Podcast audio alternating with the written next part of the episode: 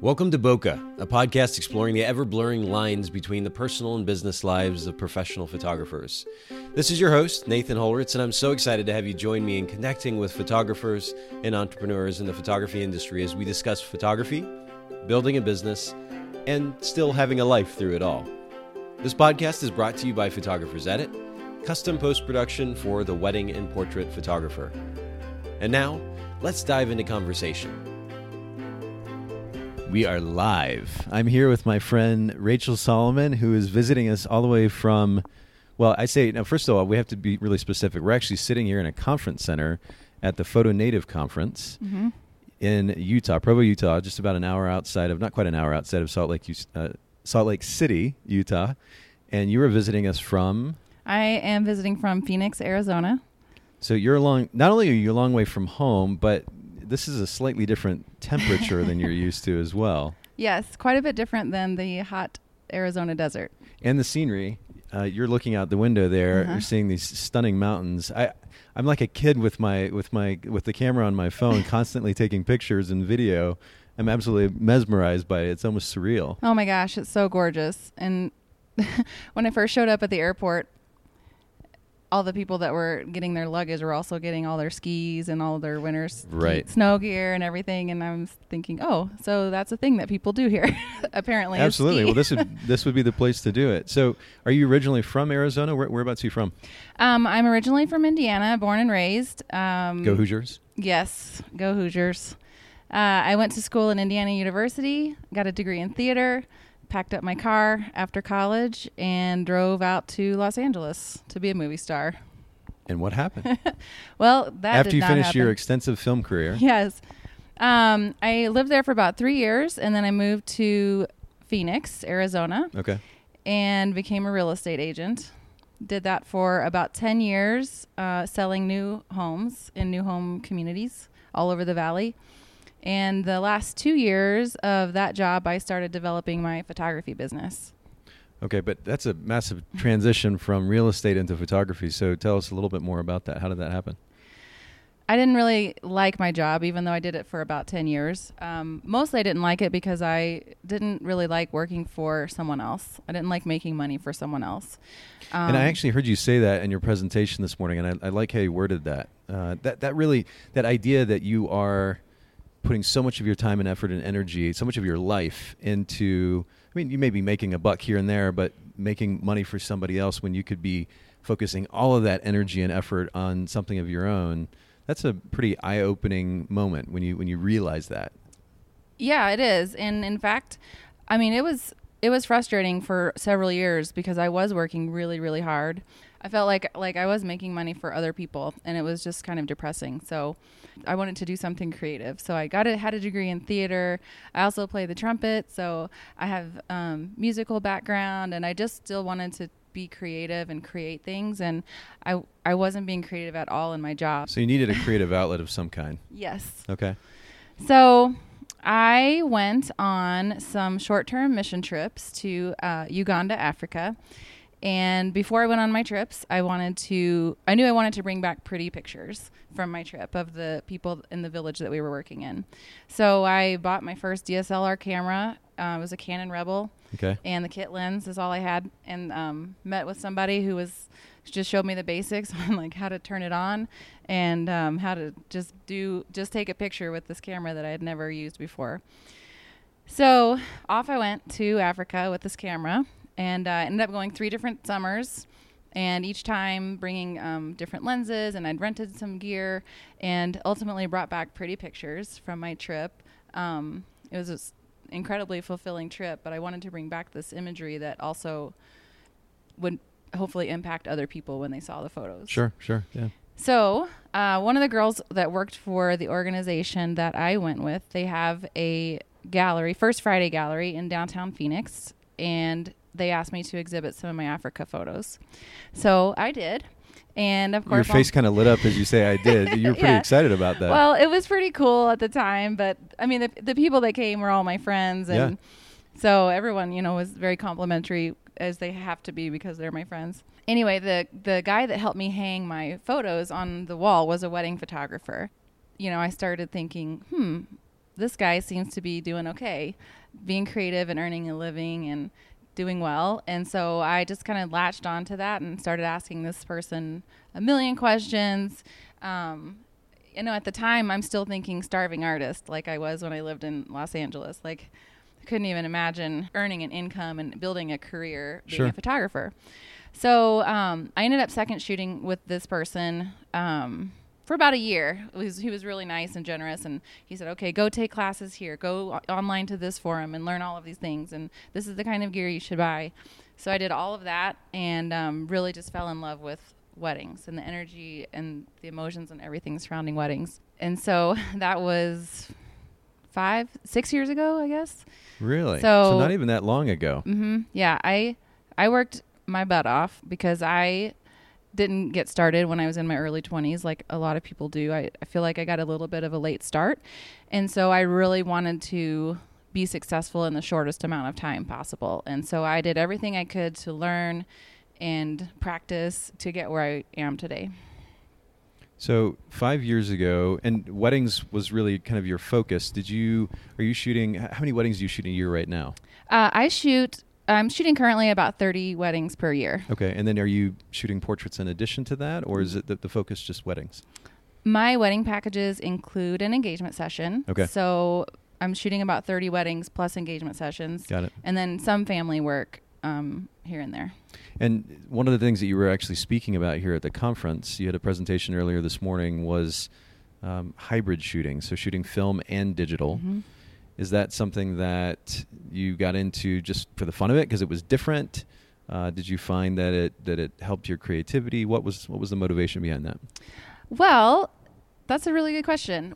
For a while, when I first started shooting digital and shooting weddings in general, it took me a long time to really kind of hone in my style and develop that signature look that everyone talks about that you have to have.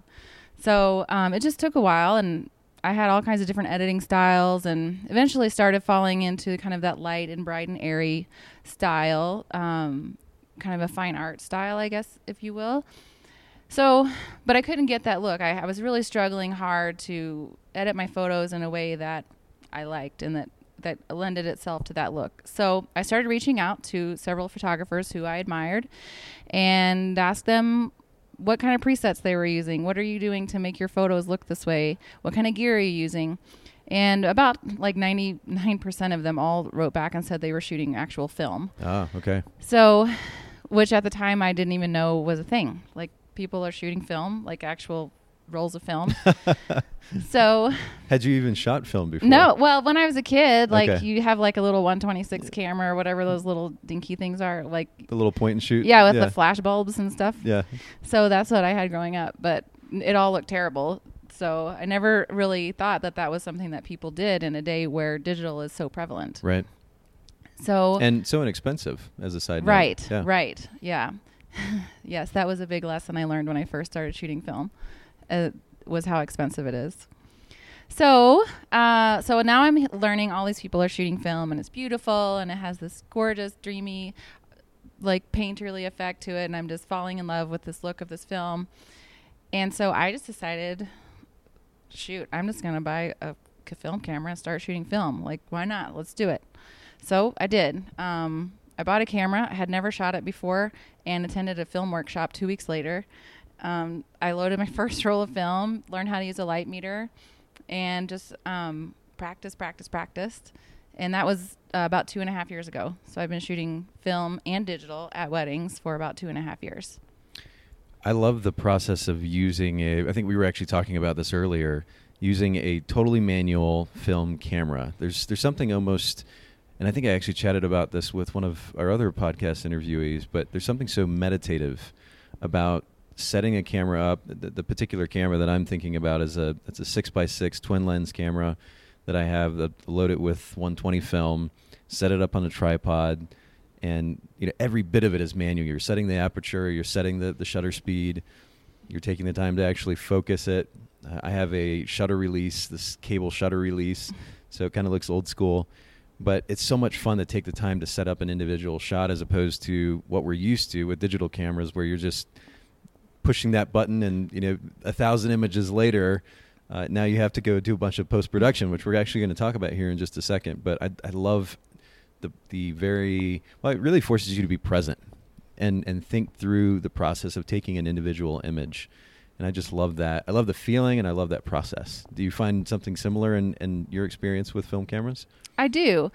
And in fact, that's one of the reasons why I love shooting film so much is I feel like it involves me more than it does the camera, if that makes sense. Like I'm interesting. I feel I like how you put that. Yeah. Yeah. So it's not so much the camera doing the work. It's more like I'm doing the work because it is a lot more manual.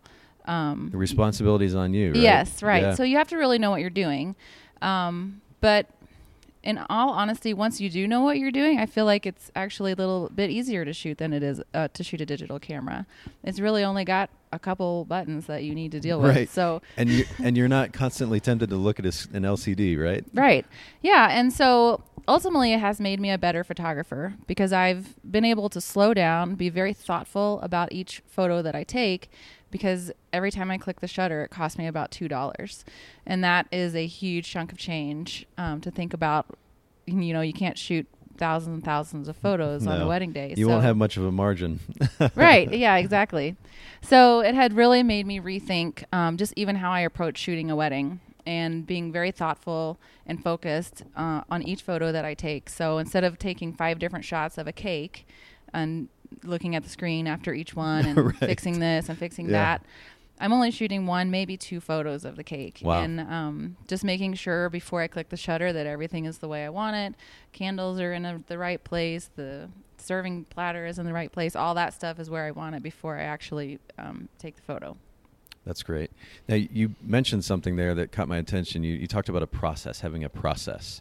And photographers, I think, are a bit notorious for approaching their business in a bit of a haphazard way, right? They try a little bit of this, a little bit of that. Right. And it ultimately affects the efficiency in which they run their business, which then translates to a lack of freedom and flexibility. And we talk a lot about photography and the photography business at the Bokeh podcast, but ultimately I like to find out what photographers are doing to save themselves time. And one of the things that you shared in your presentation earlier today was this concept of outsourcing or delegating your post-production elsewhere. And so I'm curious, first of all, what motivated you to even consider that possibility to begin with? Well, first of all, I was not very good at editing. I really just never honed in on that skill. And I think part of the reason I never got very good at it is because I didn't enjoy it. And so it was just something that I dreaded and put off and procrastinated and, you know, just sitting there for hours going back and forth, this photo or that photo, this photo or that photo, this much contrast or this much contrast, da, da, da, da, on and on and on for hundreds of photos.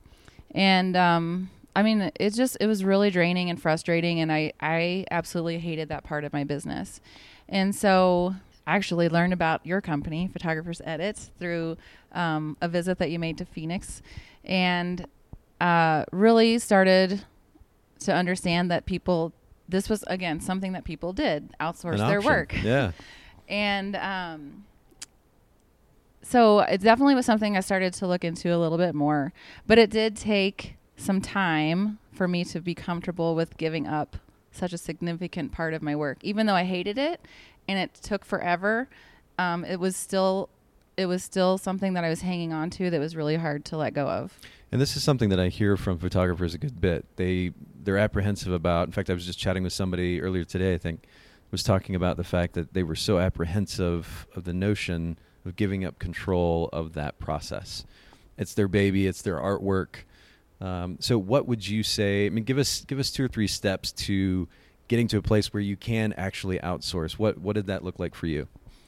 And yeah, actually I hear that a lot from a lot of other photographers too. And even in groups that I'm in on Facebook, like the things that people say a lot, and I felt the same way at first too, is that no one can do what I can do. No one can create this beautiful look that I have created. This is my style. This is my signature look, and no one else can do that but me. I went to a conference once where someone had said that clients, their expectations are good quality photos consistently and in a reasonable time frame. Yes. Not perfection. It's really as simple as that. Yeah. They don't need perfection on every single image. And I realized that that is what I had been spending all my time trying to do, is get perfection on every single image that I delivered to my client. And that is not what they want.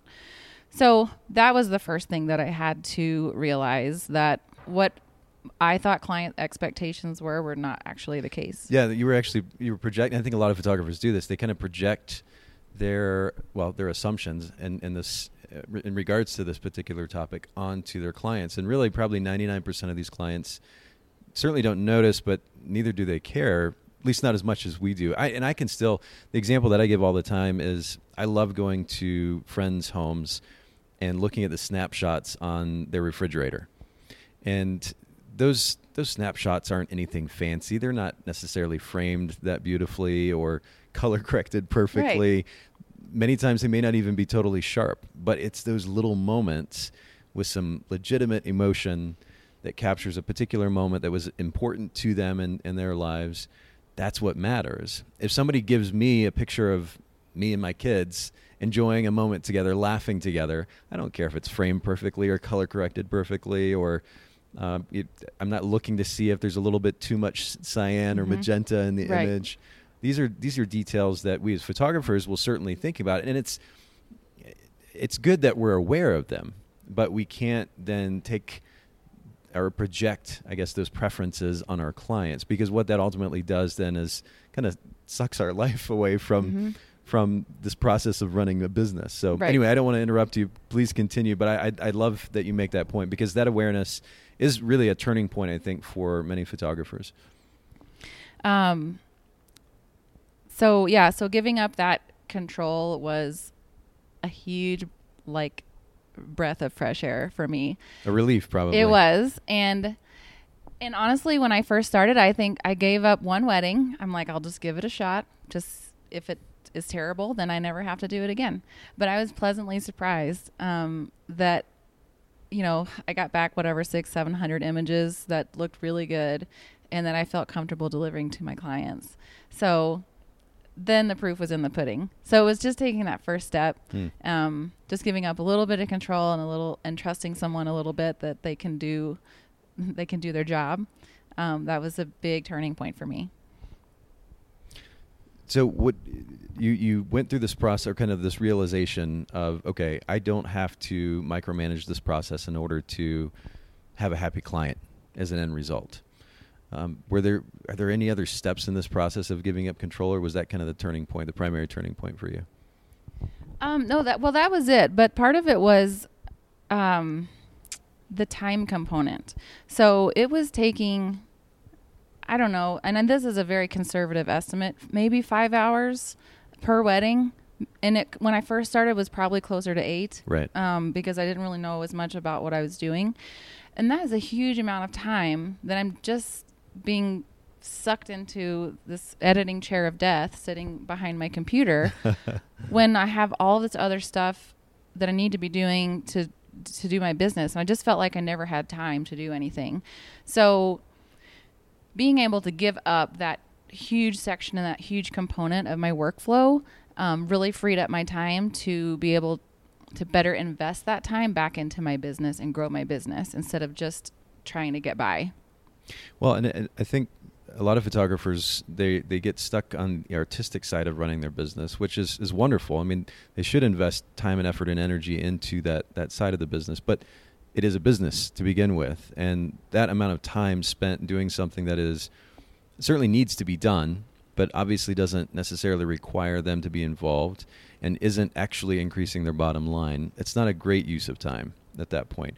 A lot of photographers talk about the fact that they enjoy it, and that's great. I think there can be a balance even in that situation there where they're handing over the majority of that busy work of doing the basic editing work or basic color correction. Mm-hmm. And then maybe managing part of the process, the images for the blog or the images that go on Facebook. Yeah. If they love that creative outlet, then great. Do it for a little bit, but give the majority of it to somebody else to handle so that they then have the time to do things that are going to actually build their business, that actually makes good use of their time. Another component too, something that photographers, and I'm sure you said you're a type A personality, so you consider all the details, but our time is worth money. And a lot of photographers aren't considering how much money their time is worth. How much am I worth an hour?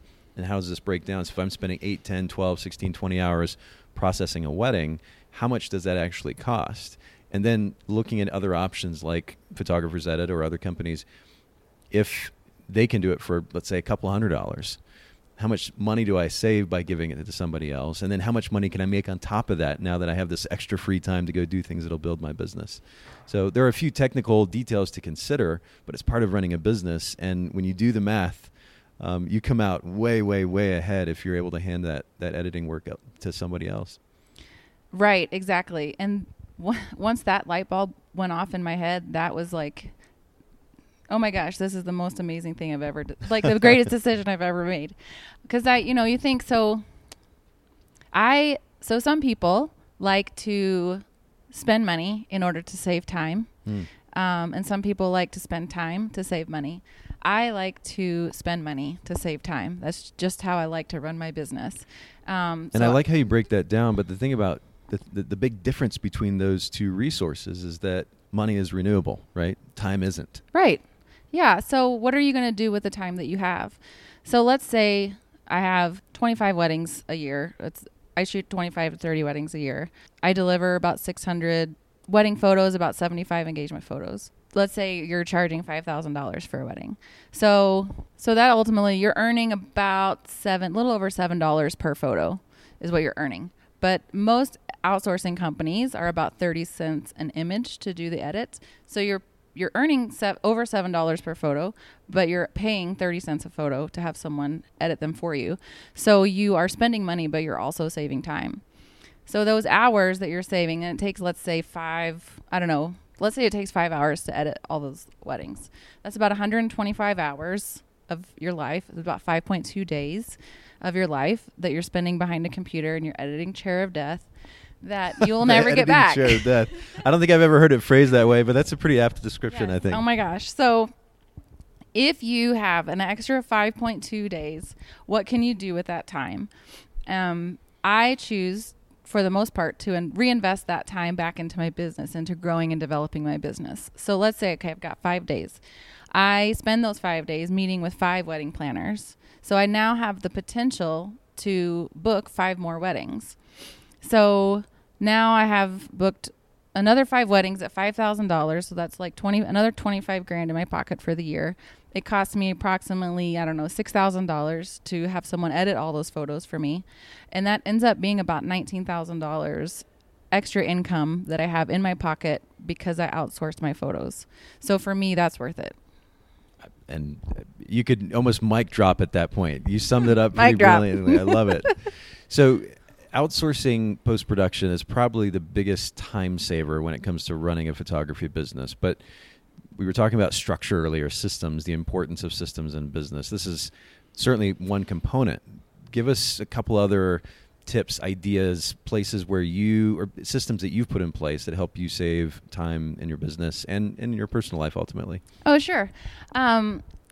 So because I'm very type A, and I think also when I did that real estate job, one of the big parts of my job was lead management. So we worked heavily with a client relationship management system. And so we were actually compensated or bonused based on how well we managed those leads. So I learned that very well. And when I started my photography business, I was able to bring over those systems and processes into my photography business. So one of the things that I do on a daily basis, it helps save me time, but it's because I have systems and processes in place. And I use a program called ShootQ. It's basically a lead management system, but you can book clients through it. You have build workflows in there. You can collect payments that way. So you can do a lot of things. There's a lot of programs out there that do that. I use ShootQ. So for me, having a system in place, I have a very specific workflow system that I assign to each client. So I'm not spending time, okay, what do I need to do with this client today? Where am I at? What do they need? What emails do I need to send to them? All of that is basically pre-planned for me based on a workflow system that I set up. So each day I just log onto my computer, I see all my task lists for that day, and I just work through them. So it really ultimately, it just helps me be a lot less scatterbrained. Absolutely. And a lot more organized. Well, and I would venture, in fact, based on plenty of conversations that I've had with so many photographers over the years, that idea of being scatterbrained. I mean, I'm that's something I suffer from regularly myself. If I don't have some type of structure in place that kind of drives what I do on a day-to-day basis, then we're back to what I was describing again earlier, that idea of being haphazard in what you do. You just kind of do a little bit of this, a little bit of that, something that comes across your virtual desk, and you just, your focus is redirected to that thing, and then something else comes across, you're redirected to that thing. If you don't have a system in place, then the way that you function is not near as efficient as it could be. A lot of time is wasted. And then, let's be real, you don't have as much time in the end to watch Netflix, right? Exactly. What do you do with all the free time you have? I love Netflix. Binge watch Netflix, right. I am not ashamed to admit it. Well, but back to the ShootQ, and I know one of the things that I've heard over the years regarding ShootQ, and this may be true with some other systems as well, is the time investment up front that it takes to put the workflows together. There's no question that putting system structure in or implementing that in our businesses, it takes a bit of time investment. But on the flip side, once that system or those systems are in place, you have so much more freedom and flexibility as a result. One of the things that I say to photographers a good bit is that art and structure are not mutually exclusive. Just because you are an artist type doesn't mean that you can't have some structure. And in fact, if you actually take the time, put the effort and energy into putting the systems in place to begin with, then you then have more freedom and flexibility to practice your art. And that's kind of the, well, not quite the irony, but ultimately the dichotomy, right? You put the systems in place, you then have time for the art. And they actually coexist together. So it's not even a dichotomy. They coexist. But we have to be a bit disciplined up front, put that time and energy and effort into putting the systems in place, and then the benefit is there. We can practice our art. We can have more time with our friends and our family, and we can watch more Netflix. Yes, absolutely. You can travel. I travel a lot. I actually outsource a lot of other things in my personal life besides business stuff, too. I mean, I outsource my house cleaning. It's something I don't enjoy doing, so I pay someone to do it for me. And so that's like 2 hours every 2 weeks that I can do other things. Right. I just started doing grocery delivery. It's fabulous, so I highly recommend it. I order groceries online, and they magically appear in my kitchen. So I hate grocery shopping with a passion. I feel like it's a huge waste of time. Next thing I know, I've been in there for 2 hours and can't find anything. No one's there to help. It's frustrating. So, grocery delivery is something I just started doing, and I love it. So I don't just outsource things in just my business, but I do in my personal life as well. And ultimately, it does allow me to do other things, spend time with friends and family and travel and just relax and watch Netflix. Perfect. And that sums it up brilliantly, really. I really appreciate you sharing your perspective on this idea of delegation, of outsourcing, because I know it can kind of freak a lot of photographers out, the idea of giving up control. The reality is, there may be a process of giving up control, but the benefits in the end, both for your business and your personal life, way outweigh the potential fear, or not even the potential, the fear involved in giving up that control. Maybe even the slight trade-off, right? Having somebody else do it instead of you. Maybe it's not 100% exactly the way that you did it, but again, the benefits significantly outweigh that slight difference. The clients aren't going to notice. They're probably going to be happier because now the turnaround time, if we're talking about post-production, for example, turnaround time is so much faster, so much more consistent. Yep. You're building a better name for yourself as a brand. It's just a win-win all around. So I really appreciate your sharing your perspective on that. Tell our listeners where they can find you online, Instagram, your website, et cetera. You can find me online at rachel-solomon.com, and my Instagram is at rachelsolomonphoto. Brilliant. Thank you so much. Thanks for taking time to chat with us, Rachel. Thanks for having me. Thanks so much for listening to the Bokeh Podcast. If you'd like to hear a particular photographer or entrepreneur in a future episode, don't hesitate to email me, nathan@photographersedit.com. The Bokeh Podcast is brought to you by Photographers Edit, custom post-production for the wedding and portrait photographer.